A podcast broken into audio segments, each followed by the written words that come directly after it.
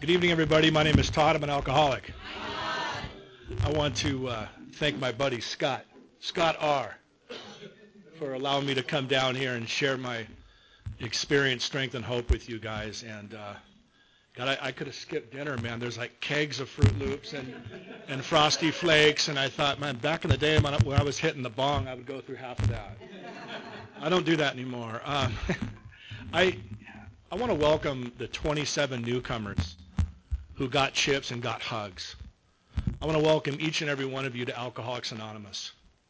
I think one of the most important things that I can ever do in recovery is to do just that, which is to make the new person feel welcome. So I'm going to say it again, welcome. I have a really good life today because of Alcoholics Anonymous and because of a group of men here in South Orange County who loved me unconditionally. I did not know why at the time. I love those men very much to this day. And uh, we get to carry something called a message around here. It involves our experience, strength, and hope. Because I, I believe that each and every one of you new, new, new people here are capable of writing your own comeback story. That's what recovery to me is about, is that we get to come back from a situation, a place of a very, uh, uh, first off, a fatal illness, something that's going to kill us, and we can totally turn the tide and have a life uh, filled with purpose and meaning and love and joy. And all of those things were completely absent in my life before I came into recovery. One of the scariest things that I think uh, I can only, I'm going to speak from my own experience, is when uh, alcohol and all the other things I was dealing with stopped working for me. I don't know if anyone here can relate to when the drink and the other stuff no longer works effectively. The stuff that I used to depend on, my best friend, alcohol and everything else, was my medicine. I remember my, my last drink, by the way. I remember my first one too, and I think it's important that all of us remember what got us in here. On uh, Valentine's Day, uh, this is February 14th of 2007, I was drinking endless uh, endless glasses of bourbon and Crown Royal and uh, giant piles of of powdered alcohol, and um, I was dying of this disease. Watching the Red Hot Chili Peppers uh, win Album of the Year, all these people cheering on the Grammys, and I swear to God, you guys, I'll never forget this feeling of, oh my God, look at these happy people. I'll never be one of them. Absent of all joy, void of all laughter. In fact, I hadn't laughed in a really long time, and I'm talking about legitimate laughter the true laughter, the laughter that comes from a loving place. I was just going, man, I want to be there, man. I just wanted to be living in someone else's skin, anybody, anybody's skin but my own. I, uh, I have a sobriety date that's not, um, my sobriety date's the most important day in my little world today. It's February 17th of 2007, and the only reason that I have not drank or gotten loaded is because of Alcoholics Anonymous and the love of these people that I'm going to share with you a lot more about. Because it's important. Because when we're new, when we're new, we're twisted. Not a lot makes sense. And, and truth be told, we've lost kind of our best friend. But we all know, too, that this is a progressive disease, which ultimately turns on all of us if we keep rolling. There's going to come a point in time where it's either going to stop working or we die. And uh, thankfully, I'm, I'm, able to uh, to live a life today because of Alcoholics Anonymous, and I'm glad that there's a solution today for uh, today for my problem. It involves the steps. It involves this thing called unity, service, and recovery. This is going to take me a long time to find out what the heck that was and what a loving God could be and what a power greater than myself could possibly look like. I was uh, born and raised in Long Beach, and um, I'm the product of an alcoholic father, six foot four, boxer from the Marine Corps, and this guy was heavy. I never knew what was going to go down with that guy when he rolled in, ever. I could tell by the way the by the way the the uh, the car door closed. If it slammed shut, I hid under the bed. I think I'm probably not the only one in this room has had to hide before, being scared as a little kid due to something. For me, it was my father, because I never knew if I was going to get a hug or a left hook. And damn, that hurts when you're a kid. And it doesn't hurt so much the time, it hurts for years after. And alcohol became the great persuader and this great camouflage for me once I discovered it, that it allowed me to first and foremost, fit in with everybody. I had a whole bunch of different crews. I come from this place in Long Beach where everyone jams music. Backyard parties dominated our scene. Punk rock, reggae, you name it, we did it. We surfed, we drank from kegs, and we chased girls, and we surfed hard. And, you know, when I was young, that's all I wanted to do. And I only spent time with people who drank the way that I did. And I can tell you about my first drink. It was a tall boy from my dad's, from the middle of his legs. He'd pick us up. When he would show up, I didn't understand why dad wouldn't show up that much. Uh, he left my mom when I was seven. I have an older brother, and every now and then he'd show up. And when he did, he'd have the, either a big uh, Ole or a Schlitz tall boy, and he'd give me drags that thing. I'm like seven, eight years old. And I would get him drinks at his home on Huntington Beach until he passed out, and I would drink some more of his beers. I'm just a little kid. My dad always smelled like liquor, and I liquor, and I loved the way he smelled. I don't know why. I'd give him a kiss on his cheek. He always smelled like beer. I wanted to love my dad.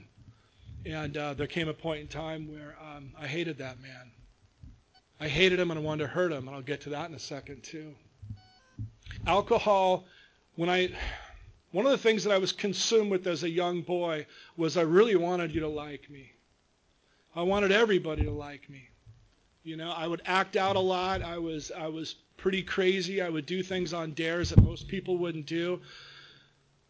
The truth is I wanted this acceptance because I think what happened with me early on was I was teased a lot because my dad often was a no-show.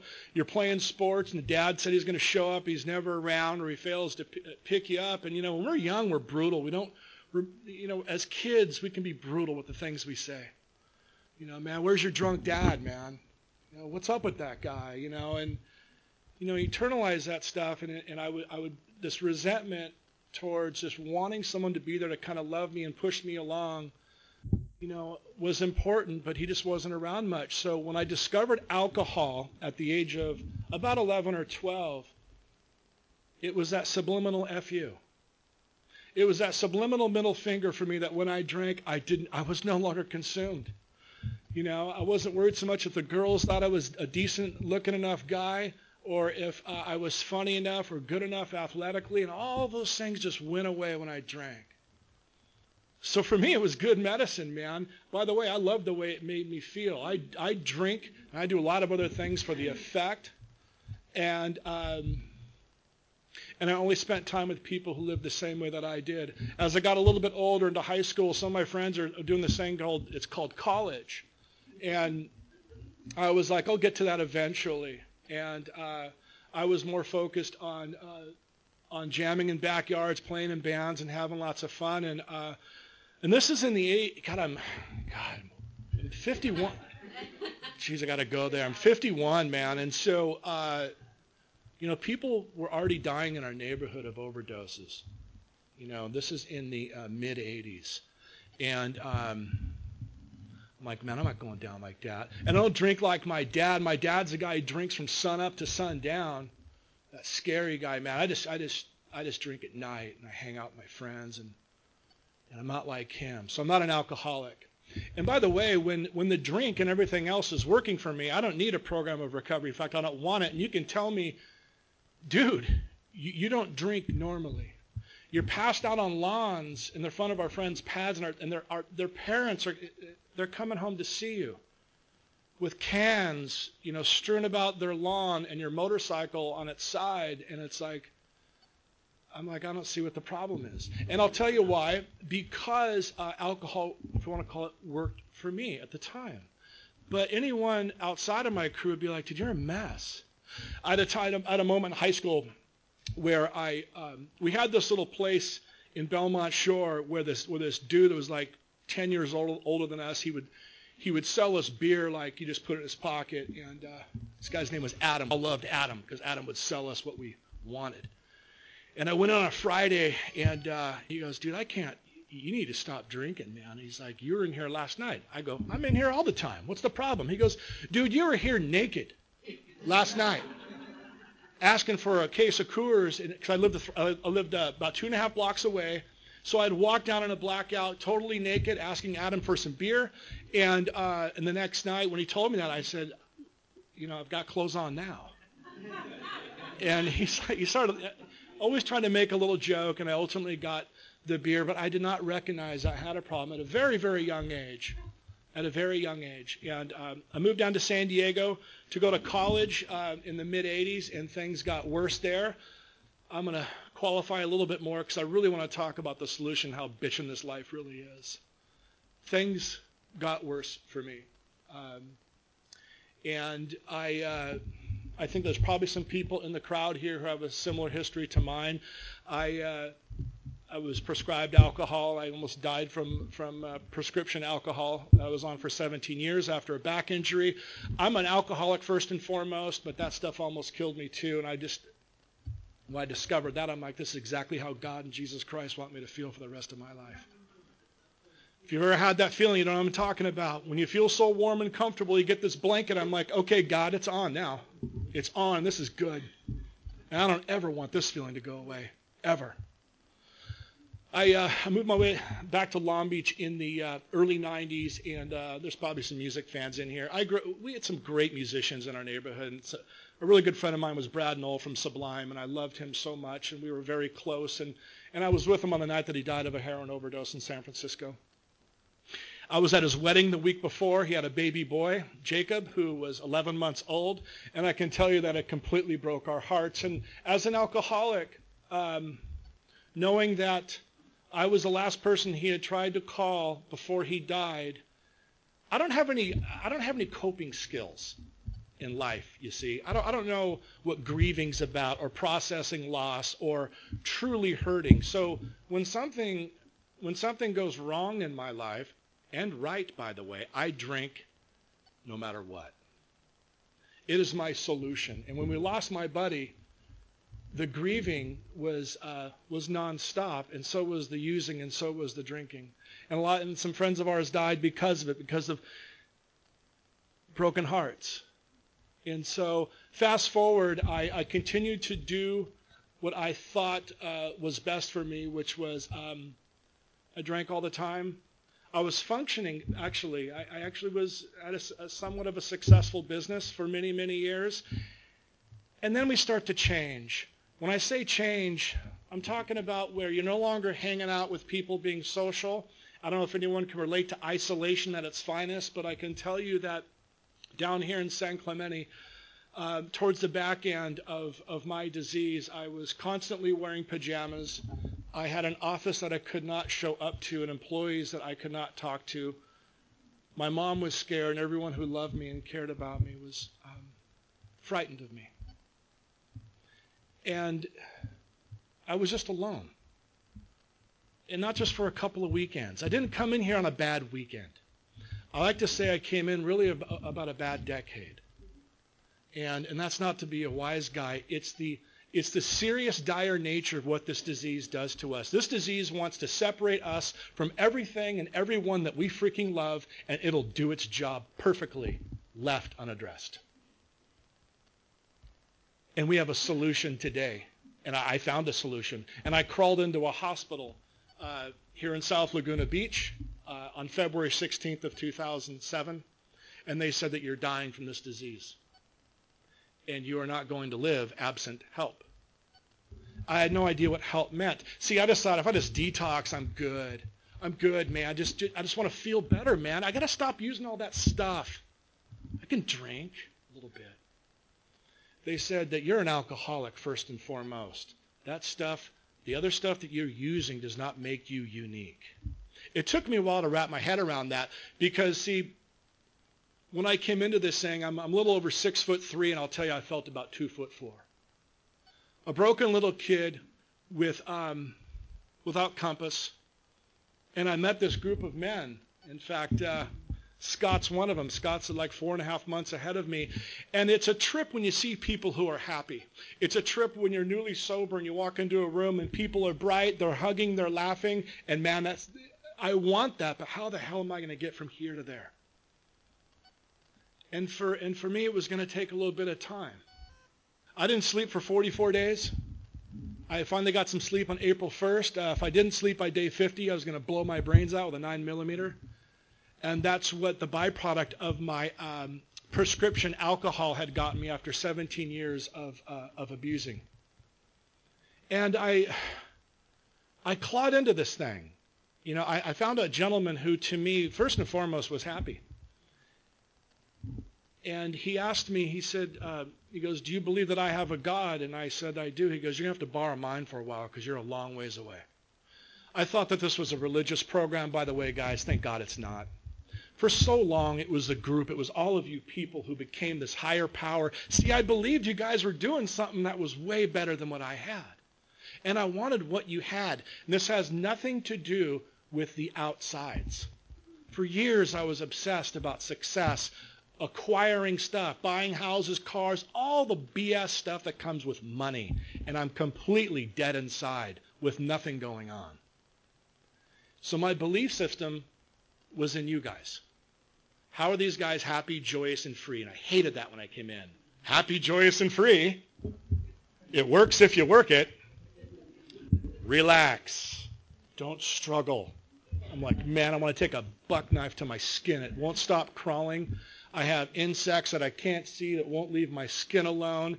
And I remember this guy here. That's why I loved him Im- immediately because he was pissed all the time too. and uh, no offense, but the love was legitimate. Um, the first step, uh, you know, we admitted we were powerless over alcohol, that our lives had become unmanageable. My sponsor literally hugged me and he laughed at me. He said, Todd, you can't ever drink or use again. you're through with the first step. You can't talk. yeah, you know, and that was me for like a long time. And and I'll tell you what, it's a great asset for me today because you guys, I swear to God, I hope I never forget. I hope I never forget the pain that I was in. My first step was covered within a few seconds. He said that in order for you to have a decent life, you have to do Alcoholics Anonymous like you did the other things times 10. There's no relaxing for you in this deal. And um, so I said, okay. He said, Are you willing? I said, I am. He goes, Can you be open minded? And I didn't know what that meant. I'm not there yet. Can you be honest with me? And I said, I think that I can. Open mindedness came to me a little bit later, guys. But those three things, and it talks about it in the big book, are absolutely necessary in, in order for us to not only recover, but I think to stay in recovery. To be honest, open minded, and willing. You know, the second step, see, wait a minute, how are these steps going to help me? You don't understand, man. I'm not sleeping. I feel crappy all the time, and um, I'm never going to get there. See, I've had that tells me I'm not going to be okay. It's never going to be okay. I got a broken freaking brain. And the guy says, we can't fix a broken brain with a broken brain. He goes, just follow. Just follow. And so I said, okay, I'll give it a year. In fact, that's the challenge I want to offer to the new people. I want you to give it a year, and I want you guys to work all the 12 steps and be very honest with someone who has a working knowledge of the big book, big book of Alcoholics Anonymous. Working knowledge. Who understands the fatal nature of this disease, who has been there and done that, who helps people and knows how to help get you guys into something called service. I didn't know what that meant either. What do you mean, service? You need to go to Charle Street. Who knows what Charle Street is? Charle Street's in Costa Mesa. I love that place. I still go there to this day. And I would break out the big book and read with guys while I'm shaking. And I've got like 38 days of sobriety. And the, and the guy rolls up. He says, Jesus, man, what, what time did you get here today? I go, dude, I got a 30-day chip. He goes, whoa. I was not a program of attraction. And that's the truth, you guys. I, I shook uncontrollably for like my first eight or nine months as I was detoxing. My post-acute withdrawal symptoms lasted over a year. But I had this, these intermittent moments, these little bits. I'm starting to smile a little bit. I'm starting to mean it when I hug you. I'm starting to mean it when I say I love you. And where's that stuff coming from? Because I'm, we're talking about a guy here who was violent, hated himself, and was so detached from people and love. Such an important thing. I know it might sound goofy, but it's a fact. It's all about the love in this thing, man. And that's what we're supposed to do is love each other because I still have no chance without you guys. I still have no chance with doing the things that we do on a day-to-day basis. Day to day. I wish I could go to like, I, I had this dream one time. Man, you know, it talks about we have a daily reprieve based upon the maintenance of our spiritual condition. How about a monthly reprieve if we go to one meeting? Hey, man, like 12 meetings a year. Wouldn't that be great if like one meeting lasted the whole month? Uh, it doesn't work. In fact, um, it, it has fatal consequences for people who think that maybe one a month will work. And Scott and I were talking before about a beloved friend of ours who was very dear to us and stopped doing the things that we do. And uh, he's still alive, but he's suffering. And I don't want to go back to that place. So I try my best to stay in these things called steps, and they, and, they, and they can still be kind of confusing to me, by the way, often. So the second step, how am I going to be, you know, something's going to restore me to sanity. Check this out. I love this. It's broken into three parts. First, you just come to meetings. After a while, you'll come to mentally, and then you'll come to believe. Now, that really resonated with me. Now, we, talk, we have a third step. We have, to we have to make a decision. We have to turn our will and our lives over to the care of God as we understood him, but I didn't have a God. The truth is I have to constantly redecide. I have to redecide on a daily basis. I've had plenty of moments in my recovery where God is literally in the trunk of my car. And if you guys who are new stick around, you'll get you'll you'll understand what I'm saying. I promise later on. Because those sayings like relax, take it easy, don't struggle, remove my expectations, try to live a life of acceptance, try to be the best guy I can, try not to overreact to this thing called life. That's just a few examples of my doing God's will because, see, forever, you guys, I live life my way, forcing my will upon everyone and everything, and always wanting the results to go my way. And when I was disappointed, guess what I would do? I drank right, wrong, or indifferent, man. Holidays meant nothing to me. I, my disease was like AM, PM. It was 365 days a year, full time. The inventory process, uh, I did not get relief in the inventory process. I didn't get close to this creator like it talks about in the big book, but I did get very honest, and I cried for a couple of hours with my sponsor. You guys, step six and seven are things that I've had to constantly, constantly readdress because the truth is, and I'm, I'm not ashamed to admit this, but it's important that I share this. My defects of character got me into a lot of trouble as a sober man and left unaddressed, my defects of character actually had me with a loaded gun in my mouth at five years sober. And by the way, it's okay to talk about depression because we're not doctors around here. Let me make that perfectly straight. I had clinical depression and I got treated for it. And I share that with you guys because it's important for people to hear, I think, who might be going through it because it's very real. I got some help for that, and I don't have a gun anymore in my house, and I haven't put a gun in my mouth for over seven years, and I, am glad. My mom's glad too. Um, so I got the relief, you guys, at the ninth step. The amends process to me was an awakening on a single level, spiritual, emotional, and I got to be I got to feel lighter inside and and, and I use this silly phrase, but seriously, brick by brick, my, my insides became lighter. And I invite you new people to please try this to please work all of these 12 things because I swear to God it's a miracle. And I didn't think, I was the guy, screw that. It's not going to work for me like I'm something special. Just figuring a way out of this thing, man. So during the amends process, um, I went to go visit my father.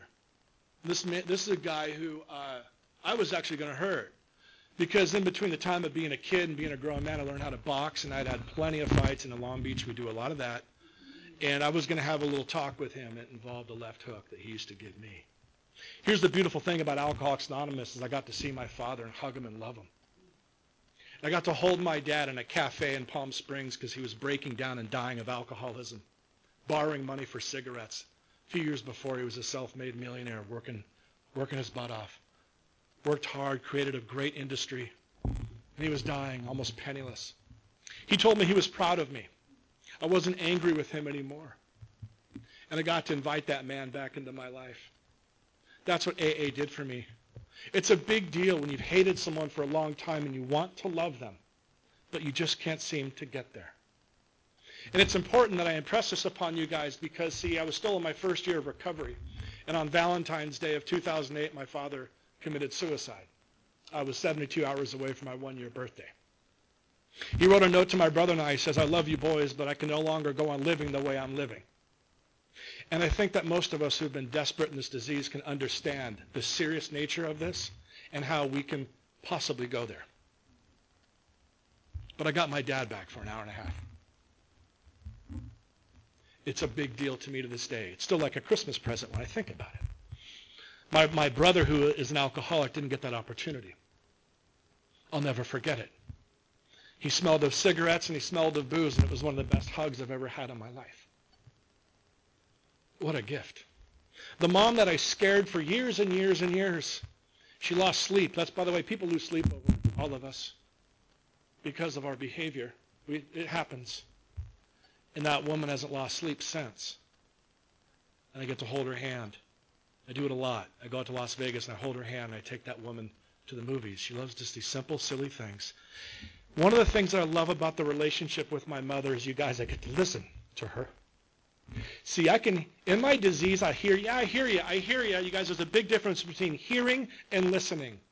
Being seated across from this woman whom I love dearly and just listening. I've actually gotten to learn more about my mom and get to know my mom. That's what we get, you guys, in this thing is we get people back in our lives and the love meter just starts to fill. And I love just talking about that. I love talking about that because I want you guys all to experience this for those of you who haven't. Because for those of you who have been around, you've had similar experiences where the joy as a result of doing some of this work starts to enter like sunlight of the Spirit. My mom always says, by the way, I talked to her on my way here. She says, be sure to thank those people for me. So I'm doing that. And that applies to all of you because you're all my friends, even though I don't know you.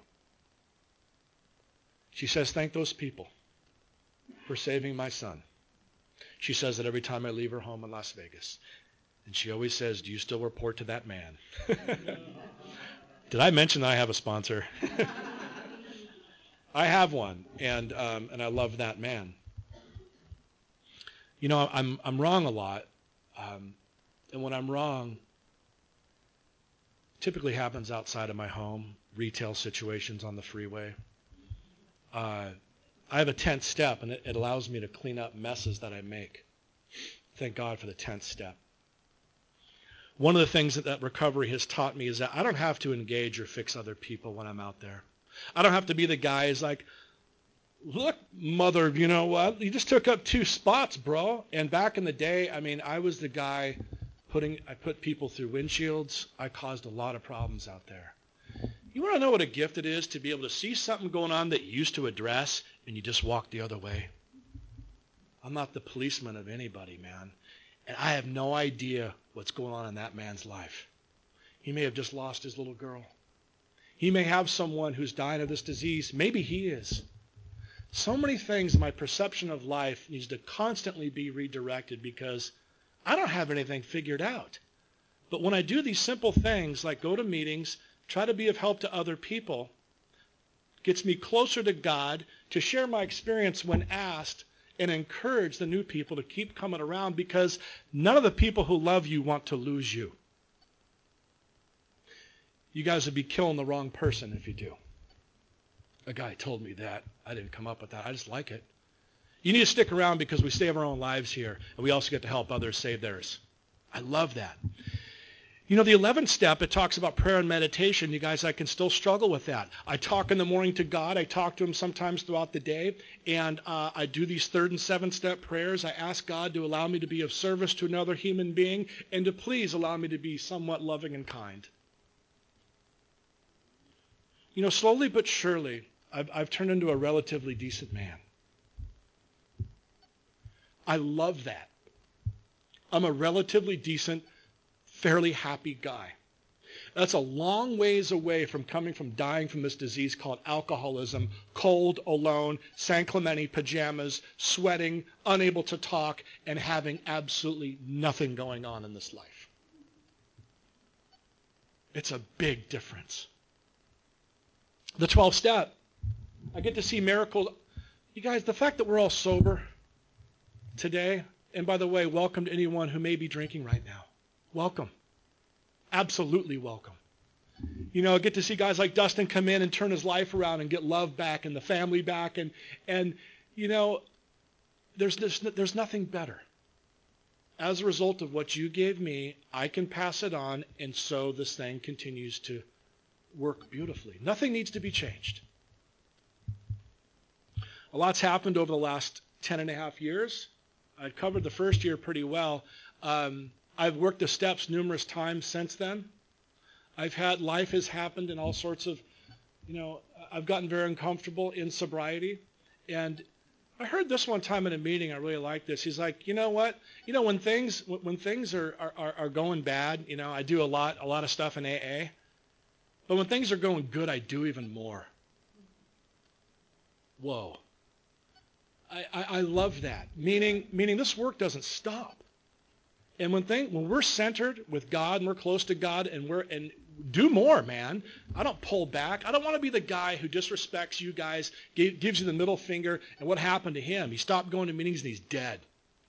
I can't tell you how many times I've heard that story. For those of you who've been around, we hear that story all the time. Life got good. Thanks for the life, guys. I'm going to take off. And then we're at Forest Lawn and everyone's hearts are broken. The hearts stop breaking when we stay sober. I dig that. I freaking dig that. I used to ask the guys often, am I going to be okay? Constantly. You know, we have these, you know, back in the day when AA first started, there was only maybe a meeting or two a week. They'd be gathered at Bill's house, and uh, Dr. Bob, and we have these things called cell phones, and we have connections to other people. And we have meetings everywhere. By the way, more than 1,600 meetings a week here in Orange County, more meetings than any place in the world, in the entire world. I depended upon these men. I would constantly say, am I going to be okay? They'd start laughing. And then they'd be like, you're going to be okay, man. See, I need to hear that from someone else. And so ever since then, what I've done is the same thing that I did when I came in. Here's the good news is I sleep. I sleep. My life has gotten much, much better. You know, I have a little bit of what's called emotional sobriety now. I don't know if you guys have heard yet, but they say, well, your first year is about physical sobriety. I thought, man, if I just stop drinking and doing all that stuff, I'm going to be okay. I had no idea, you guys, that this thing was about changing and growing. I had no clue that I had to grow up. Oh, I'm a man. No, you're, you're really not. Look at your reaction to life. Look at how you treat others. That's not a man. So the emotional part is something that I'm still working on, but I can tell you I'm far better today than I was when I came in. Me and my friends who came in at the same time, by the way, it was like herding cats on acid. oh, coffee? Yeah, yeah, I'll get that. Yeah. You.